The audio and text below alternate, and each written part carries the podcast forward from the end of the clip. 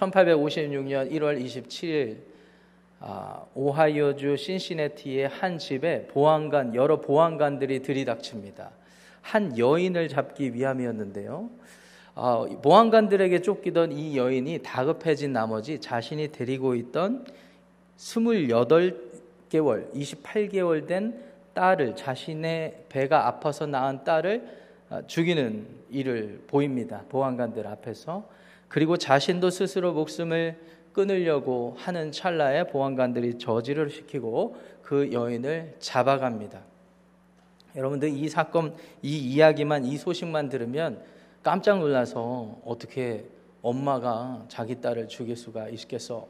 뭐 이런 일이 다 있어? 라고 생각하시겠지 모르겠습니다. 또 아침부터 이런 말씀 드려서 죄송합니다. 근데 그 여인의 이름은 마가렛 가너라는 여인인데 이 여인은 알고 봤더니 켄터키주의 한 농장의 노예로 흑인 노예로 살았던 여인이었습니다.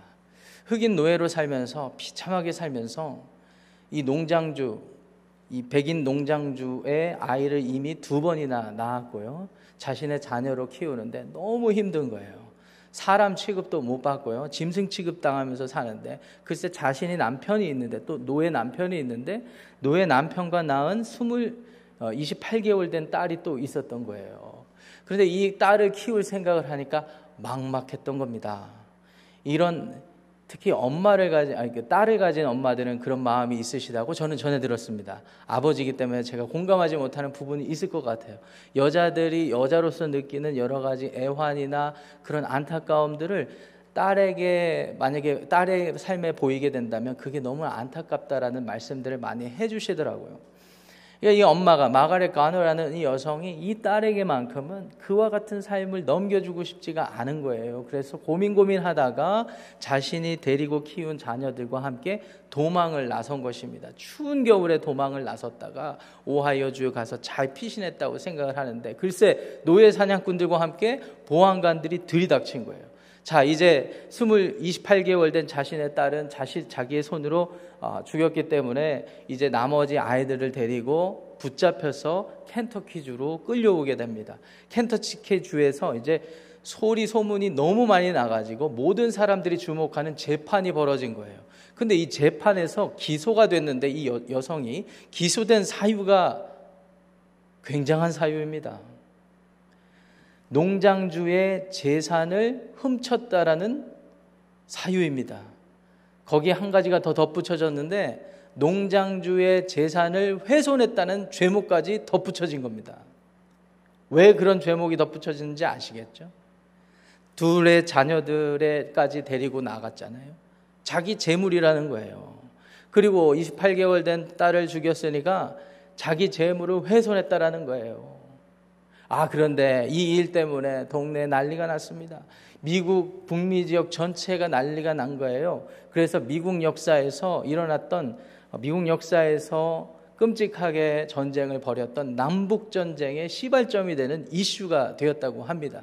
저는 이 내용을 모르다가 Beloved라는 미국의 아주 유명한 저명한 여류 작가인 토니 모리슨이라는 여자가 쓴 작품 그 Beloved 사랑받은 자라는 그 작품을 이 오프라 윈프리라고 하는 유명한 사람이 영화를 찍었다고 그래서 그 영화를 통해서 접했는데 이런 일이 실제로 있었다고 그러는 거예요. 그 작품이 그 사실을 기초해서 이렇게 했다라는 겁니다. 작품으로 만들어졌다라는 것입니다.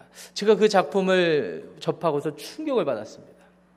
이런 시, 암울한 시대적 배경에서 사람들이 재판에 참여하면서 재물을 파손했다 그러고 재물을 훔쳤다라 그러고 그렇게 정죄하고 판단하고 비난하고 그 여자를 죽이려고 하는 이런 사회적인 분위기가 있었다라는 사실에 굉장히 충격을 받았습니다. 물론 그렇다고 해서 자기가 배 아파서 낳은 자신의 딸을 직접 죽였다라는 사실은 절대 있어서는 안 되는 일이겠죠. 그런데 한편으로는 그 마가렛 가노라는 여자의 마음이 참 애틋하게 느껴졌습니다. 어떻게 해서는 이 자녀가 자라면 자기, 자기처럼 살 테니까 그렇게 살기 원치 않았던 거예요. 여러분들 어떻게 자매님들은 공감하시겠습니까? 예. 그래도 그거에 비하면 저희들은 참 어, 나은 세상에서 살고 있다 이렇게 얘기할 수가 있을 것 같아요. 좀 조심스러운 이야기지만 최근에 미국 정, 미국에서 정치적으로 사회적으로 이렇게 회자되는 한 가지 이론이 있습니다. 여러분 신문에서 들어보셨을 거예요. CRT라는 이름을 들어보셨습니까? Critical Race Theory라는 비판적인 인종 이론, 이라는 그 이론이 있습니다. 이게 이제 왜 이슈가 되냐면 미국의 공립학교나 이런데 커리큘럼으로 이렇게 잡으려고 하다 보니까 각 state마다 이게 이슈가 되기 시작한 거예요. 이 Critical Race Theory의 핵심적인 내용은 이것입니다. 그동안의 인간의 역사 그리고 미국의 역사를 살펴보면 그 평가를 할 때 특정한 계층, 특정한 인종에 의해서 좌지우지되는 그런 부분이 있었기 때문에 그것을 염두해서 역사를 다시 평가해야 된다라는 것입니다.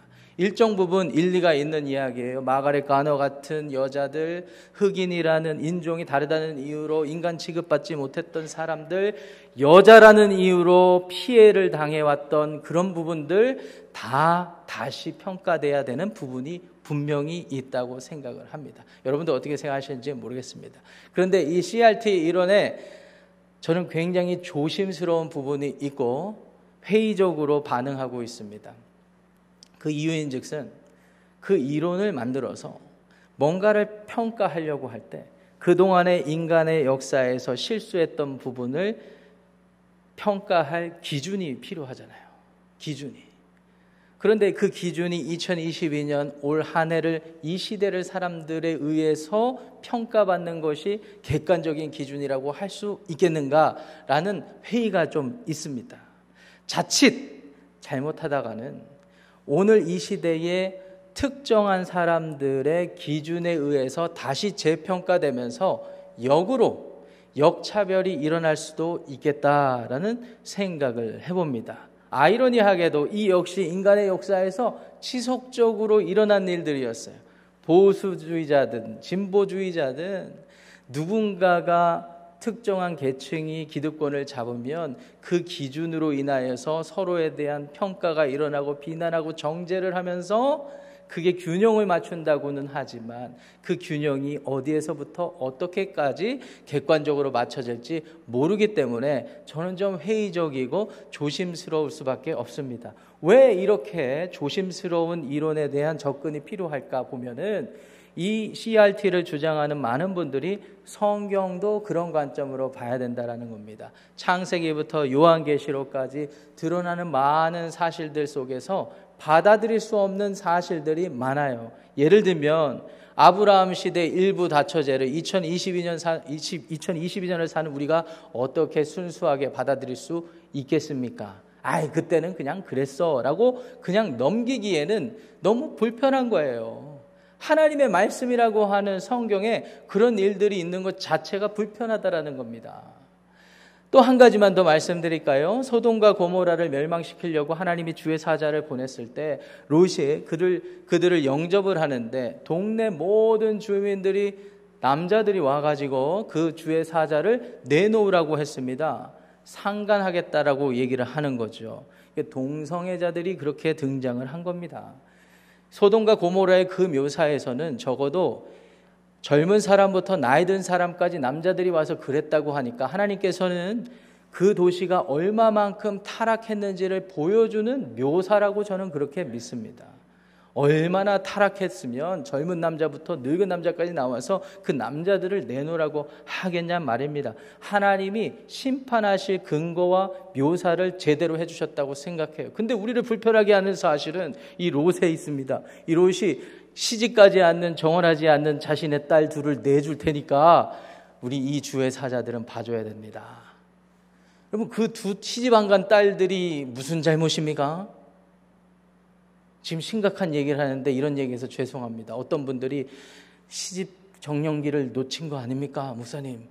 이런 말도 안 되는 우스갯소리를 또 하는데 이건 받아들일 수가 없는 거예요. 이런 저런 이유로 이것 봐라 성경을 썼던 기자들이 당시에 상식이라고 생각했던 어떤 시스템을 염두에 두고 썼기 때문에 성경도 가려서 읽어야 된다라는 것입니다. 여러분들 어떻게 생각하시는지 모르겠어요. 한 가지 더 예를 들어 볼까요? 요한복음 8장에 가 보세요. 요한복음 8장에서 가늠한 현장에서 잡혀온 여자가 있습니다. 그래서 예수님이 그 예수님 예수님에게 그 여자를 가지고 비, 정죄하고 예수님을 공격했던 사람들에게 답을 해서 보내시는 장면이 나오는데 우리를 또 불편하게 하는 건 뭐냐면 현장에서 잡아왔으면 연놈들을 다 잡아와야 되는 것 아니겠습니까? 속된 말 해서 죄송합니다. 왜 여자만 잡아오는 겁니까 도대체? 왜 여자만 잡아오는 거예요? 딸 셋 가진 아버지로서 많이 불편한 것은 사실입니다. 그렇기 때문에 성경을 볼 때 불편해지는 사람들이 있어요. 특별히 CRT 이론을 주장하시는 분들이 성경을 전체적으로 다 펴놓고 다시 재해석해야 된다, 재평가해야 된다라고 주장하기 시작하는 겁니다. 근데 저는 동의할 수가 없습니다. 왜 그러냐면 성경이 우리에게 교훈해 주시고자 하는 핵심은 뭐냐면 일부 다처제의 시대이든지 여자의 인권이 완전히 무시당하는 시대이든지 할 것 없이 하나님께서는 그 모든 사람들 한 사람 한 사람들을 불쌍히 여기시고 그들에게 다가가시고 그들을 구원해 주신 역사적인 내용이 다 담겨 있기 때문입니다. 우리가 그렇게 성경을 봐야 되는 거예요. 오늘 저와 여러분들이 함께 살펴볼 하나님이 기록한 사람들의 주인공은 마리아입니다. 이 마리아 역시 예수님 당시에 여자들의 인권이 처참히 무너지고 여자가 사람으로서 인정받지 못했던 그 시대를 살았던 여인입니다. 아, 그런데 이 여인에게 하나님이 다가가시죠. 그리고 천사를 통하여서 엄청난 일을 말씀해 주십니다. 그리고 그 여인을 통하여서 하나님의 큰 일이 이루어지는 역사를 우리가 보게 되는 거예요. 그래서 저는 오늘 이 마리아를 어떻게 설명할 수 있을까 고민하다가 이렇게 한번 여러분들에게 표현해 보고 싶습니다. 누군가 저에게 마리아는 어떤 여자입니까? 라고 물어보신다면 이렇게 얘기하고 싶습니다. 믿음의 순종으로 자유함을 얻은 여인이다. 시대적 상황에 상관없이 자기가 살고 있던 타운에서 사람들 눈치 보면서 무시당하고 인정받지 못했던 그런 삶과는 상관없이 하나님이 그 여인을 어떻게 생각하셨는지 그리고 하나님이 그 여인의 믿음을 통해서 어떤 일을 하셨는지에 집중할 수 있다면 오늘 2022년을 사는 저와 여러분들에게 하나님의 진리의 빛이 비치고 하나님의 뜻을 분별하는 그러한 시간이 될 거라고 확신합니다. 그래서 오늘 본문 말씀을 통하여서 여러 가지 영적인 통찰력과 교훈들을 한번 살펴보겠습니다. 26절, 27절 말씀 보시면은요, 여섯째 딸의 천사 가브리엘이 갈릴리 나사렛 동네로 가서 다윗의 자손 요셉이라 하는 사람과 약혼, 정혼한 처녀인 마리아에게 나타나셨다. 이렇게 되어 있습니다. 여러분, 유대인들의 결혼 풍습을 잘 아시죠? 유대인들은요, 어려서부터 언약 관계 안에서 가족 관계 안에서 또 믿음이라는 울타리 안에서 정혼을 했습니다. 제가 지난주 주일날 뮤지컬을 마치고 몇몇 젊은 형제 자매들 그 영 커플들이랑 교제를 하면서 이제 아들이 있는 집들에게 아들들을 많이 칭찬을 이제 많이 해주면서 우스갯소리로 우리가 어떻게 될지 모르니까 사람 인생은 저는 이제 유망주들을 이렇게 보고 있는 상황이고 예, 그 집에서 어떻게 보든 상관없어요. 그런데 이렇게 계약 관계와 신뢰 관계 안에서 정원하는 일이 많이 있었다는 거죠. 우리 아빠와 저 집 아빠가 서로 우리 자녀가 자라면 서로 정원을 합시다. 이렇게 언약을 했던 일 시대였어요. 자, 그렇게 언약한 시대에 나이 정령기가 찹니다. 요새도 유대인 풍습에 바하미츠바라는 성인식을 하죠. 이 성인식의 핵심은 뭐냐면 하나님의 율법 말씀을 자신의 지혜로 이제 분별해서 사람들한테 가르쳐 줄 수 있는 나이가 됐습니다. 이렇게 하는 의식이 성인식입니다. 그래서 성인식에 가보시면 알겠지만 원래대로 하자면 13살 되는 아이가 토라를 펼쳐놓고 참석한 모든 가족과 친구들 앞에서 신명기서이든지 어느 본문이든지 한 본문을 펼쳐놓고 그것을 주해하고 해설해주고 이게 하나님의 뜻입니다라고 얘기할 수 있어야 되는 거예요. 자, 그러면 그 아이가 그런 상태가 될 수 있다면 이제 장가 가도 됩니다. 가정을 꾸려도 됩니다.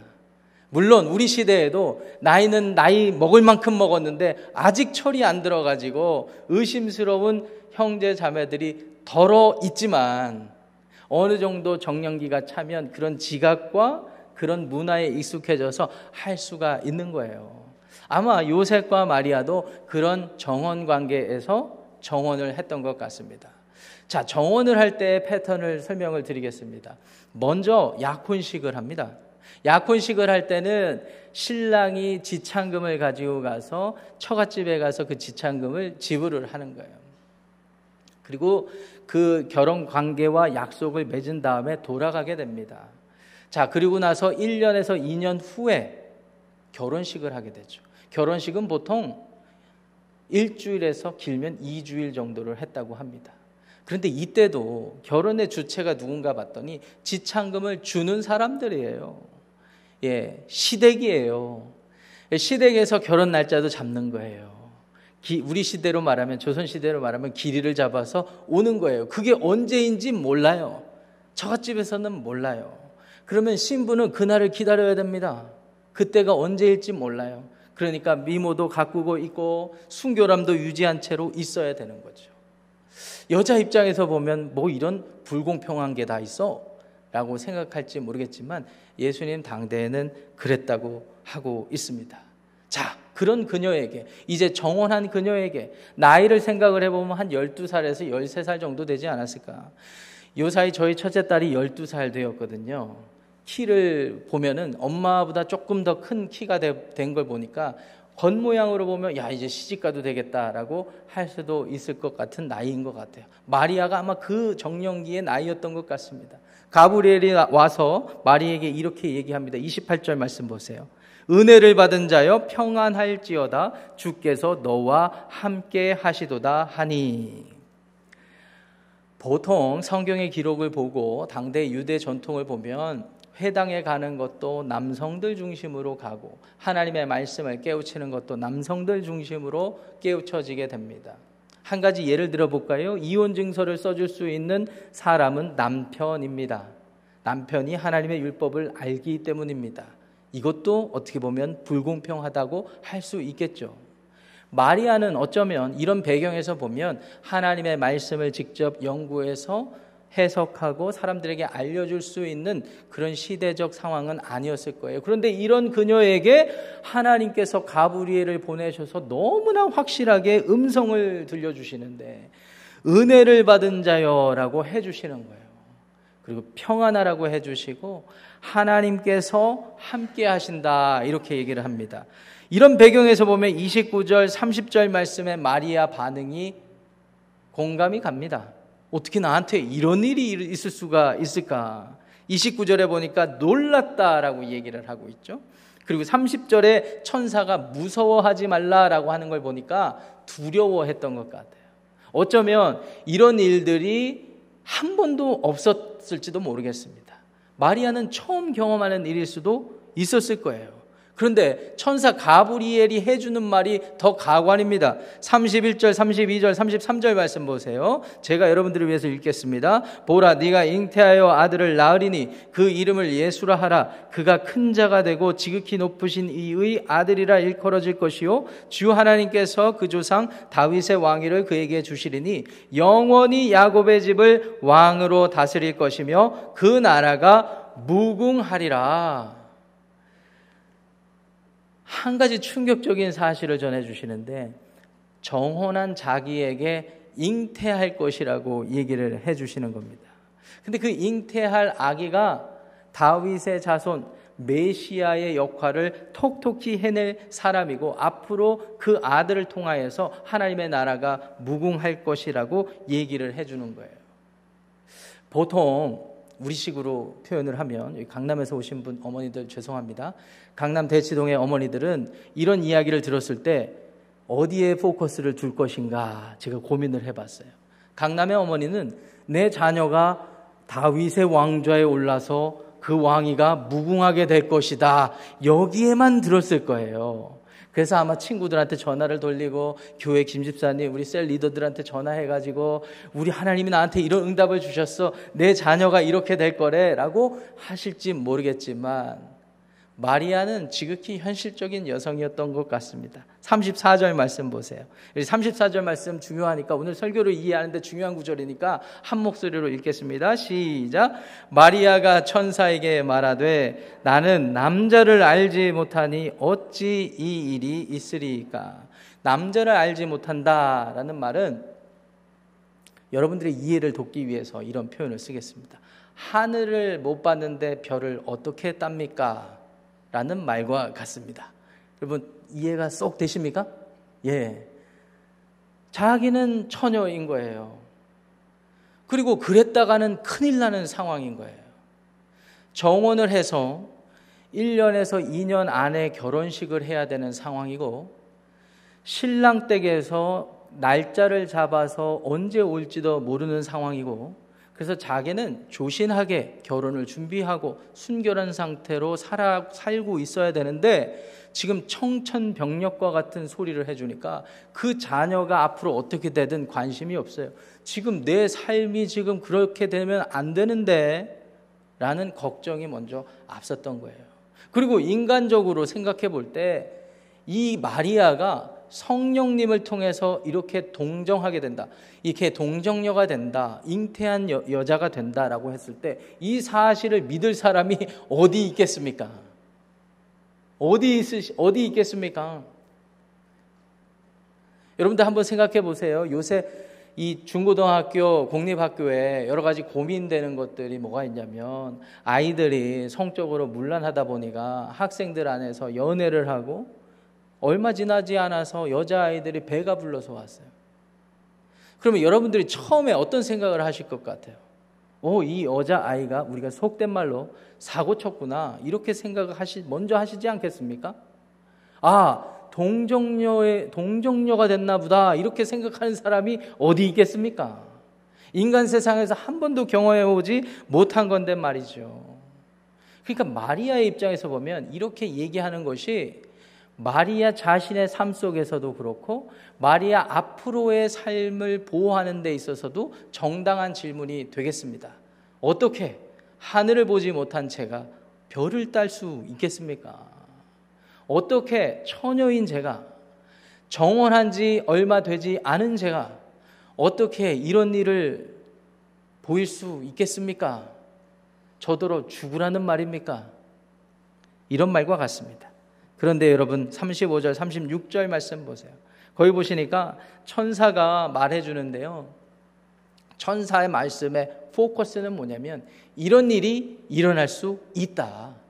이유는 지극히 높으신 하나님의 능력 때문에 일어날 수 있다. 그리고 이렇게 해야만 한다. 왜냐하면 거룩한 하나님의 아들이라고 일컬어져야 되기 때문이다. 한마디로 동정녀에서 예수 그리스도가 나셔야 되는 이유까지 설명해 주신 겁니다. 거룩한 이의 하나님의 아들이라고 돼야 일컬어져야 되기 때문이라고 얘기를 합니다. 또 위로를 해주시는데 36절 말씀 보시니까 지금 친족입니다. 엘리사벳 얼마 전에 살펴봤던 엘리사벳 엘리사벳도 연로할 때 침례 요한을 얻었습니다. 이 요한을 얻었어요. 그것을 기억시켜 주면서 엘리사벳도 늙어서 아들을 배웠지 않냐. 이미 여섯 달이 됐다. 이때 마리아는 어떤 장면들을 생각했을지 제가 묵상을 해보았습니다. 창세기 16장에 나오는 사라가 나이가 꽤 차서 사람은 사람들은 다 불가능한다고 여길 때 하나님이 약속을 주셨고 그 약속을 기다렸는데도 이루어지지 않자 자신의 여종 그것도 어떻게 보면 잘못됐죠. 하가를 남편에게 들여가지고 이스마엘이라는 아들을 낳은 시점에 하나님께서 잉태케 하신 그 사건을 아마 기억했을 것입니다. 아, 그런데 이 일이 나한테도 일어난다라는 생각을 했을지 모르겠습니다. 그래서 37절에 천사 말이 되게 중요한 거예요. 가브리엘의 말이 이렇습니다. 하나님의 모든 말씀은 뭐 하심이 없다고요? 능치 못하심이 없느니라. Nothing is impossible. Impossible is nothing. In God. 하나님 안에서는 불가능한 것이 없다. 자, 여기까지 말씀을 이해하고 들어보신 여러분들에게 묻겠습니다. 여러분들이 마리아의 상황이라면, 여러분들이 마리아가 처한 시대 상황에서 이런 사회적인 환경 가운데 집안 분위기, 그리고 이미 마리아가 정원한 언약 관계 안에서 살고 계시다면, 또는 여러분들의 딸이 이런 상황에 처했다고 생각하신다면, 여러분들은 어떻게 반응하시겠습니까? 몇 가지를 또 묵상을 해봤습니다. 만약 여러분들이 저와 같은 성정의 사람이라면 첫 번째 안 믿을 거예요. 뭐 이런 일이 다 있어. 아 이거 개꿈이야 개꿈. 이러면서 안 믿으실지 모르겠습니다. 그런데 개꿈으로 여기고 넘기기에는 너무나 분명한 하나님의 말씀이었기 때문에 그냥 넘길 수가 없어요.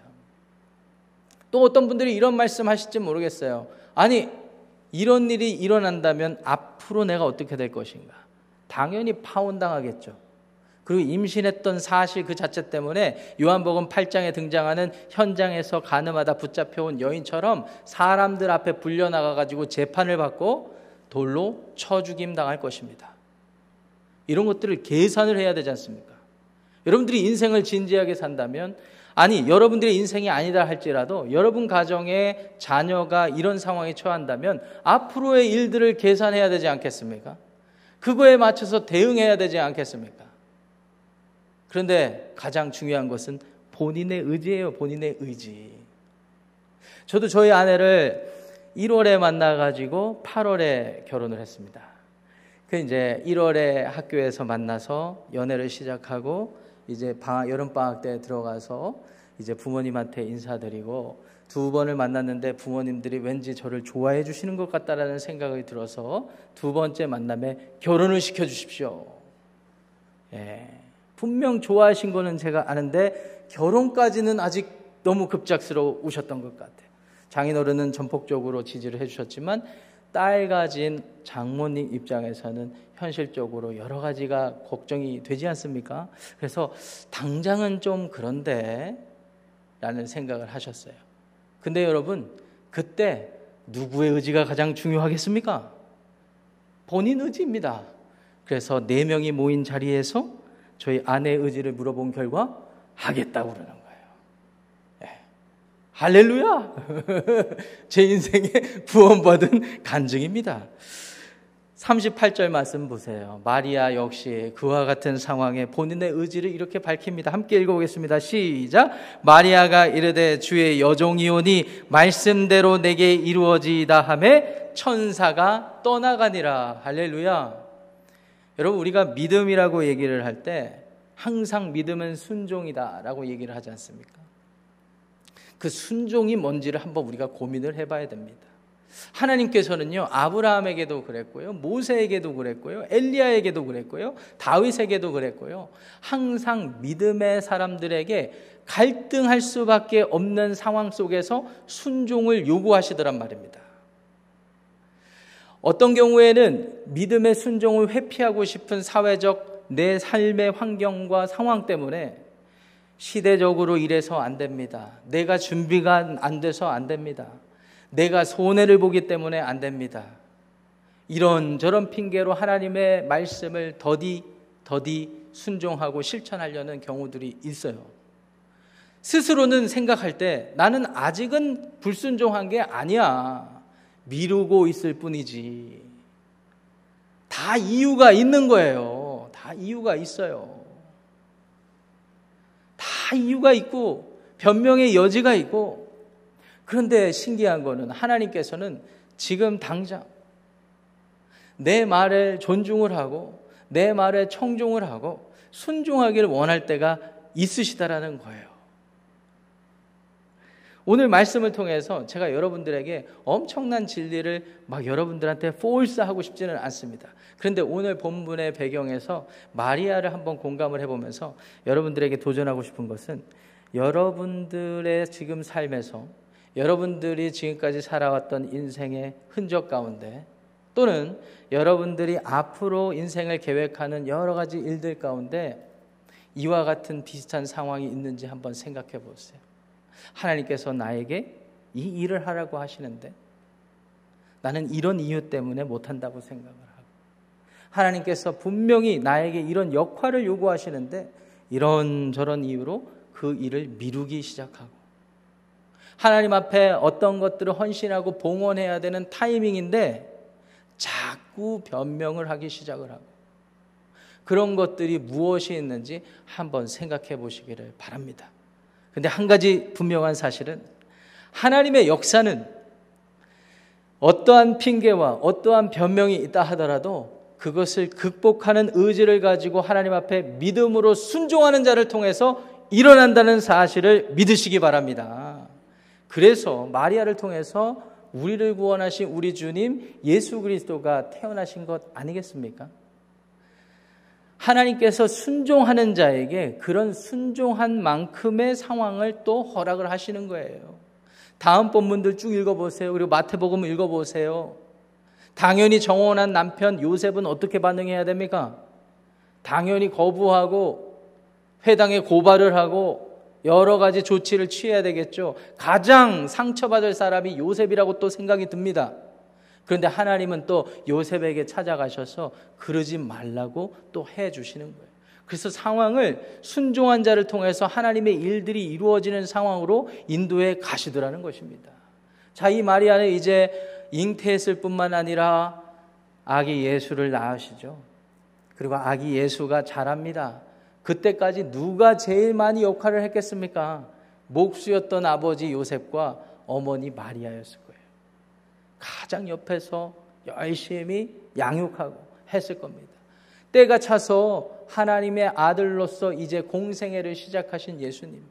그때도 성경 전체를 보세요. 마리아, 어머니 마리아가 등장을 해요. 가장 대표적인 예가 언제입니까? 요한복음 2장에 등장하는 가나 혼인잔치 때.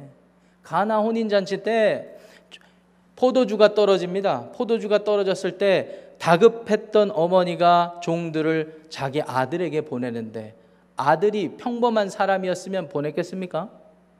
아들에 대한 하나님의 약속을 기억했으니까 보내지 않았겠습니까?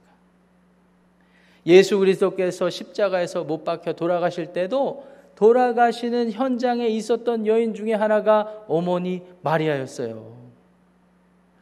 하나님의 큰 일이 자신의 삶에서 이루어졌다면 하나님이 그 마리아의 삶을 점점 점점 좋게 해주시든지 사회 상황 속에서 인권이 나아지어서 어느 위치에 가게 해주시든지 평강의 왕으로 오신 왕의 어머니로서 퀸의 위치, 대모님의 위치라도 놔주셨든지 해야 되는데 또 그런 건 아니에요.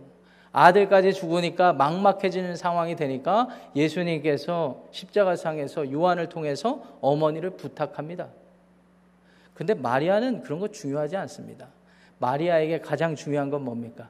하나님께서 나를 찾아오셨고 내가 처한 시대적 상황이 어떠하든지 내가 얼마나 억울한 상황 속에 살았든지 상관없이 하나님이 나에게 오셨다라는 것. 그게 은혜라고 인식을 했었던 거예요. 그리고 하나님이 나와 함께 하신다라는 사실을 확인받은 것, 그것 때문에 마리아가 처한 시대적 상황이 아무리 암울하다 하더라도 마리아가 예수를 비록 잉태하고 낳았지만 그래도 그 결과가 나아지지 않았다 하더라도 버틸 수 있었고 견딜 수 있었다고 생각합니다. 그렇게 믿음의 순종으로 살다 보니까 세상 사람들은 아니 예수님 믿으면 부자가 돼야 되는 거 아니야? 아니 예수를 낳았으면 예수의 어머니면 적어도 샤넬백 하고 예? 그리고 엄청난 화려한 명품들로 치장하고 다녀야 되는 거 아니야? 차도 좀 바꾸고 이래야 되는 거 아니야? 라고 생각을 할지 모르겠지만 마리아는 이미 믿음의 순종, 하나님이 나와 나에게 베풀어 주신 은혜, 그리고 주님이 나를 통해서 함께 역사하시고 있다는 이 사실 때문에 이 세상의 이 시대의 어떤 상황과 상관없이 자유할 수 있었던 거예요. 자유할 수 있었던 겁니다. 2022년을 우리가 한 해를 마무리하면서 이 마리아를 묵상하기를 원합니다. 사람들의 이야기를 들어보면 각자 사연이 다 있어요. 목사님, 오늘 설교를 마치고, 목사님, 어떻게 이렇게 여자들의 마음을 잘 알아요? 예, 우리 집에 여자만 4명이 삽니다. 이렇게 얘기하실지 모르겠지만, 남자들 얘기 안 들어보셨잖아요. 남자들 얘기 좀 들어보셨어요? 남자들 얘기 좀 들어보셔야 됩니다. 남자들도 사연이 있어요. 남자들도 사연이 있어요. 예, 저 집에는 없대요. 남자들 사연이. 들어보셔야 돼요. 사람마다 사연이 있고 이야기가 있고 다 억울함이 있고 힘든 삶의 흔적들이 있단 말이죠. 그런데 그런 거에 연연하지 않는 자유함이 여러분들에게 있으셨으면 좋겠습니다. 그 자유함은 하나님이 나에게 찾아오셨고 하나님이 나를 통해서 일하길 원하신다라는 그곳에 있는 것입니다. 그래서 그것에 순종하고 자기를 부인하고 주님 앞에 헌신한 자를 통해서 하나님이 큰 역사를 이루시기를 축원합니다. 기도하겠습니다.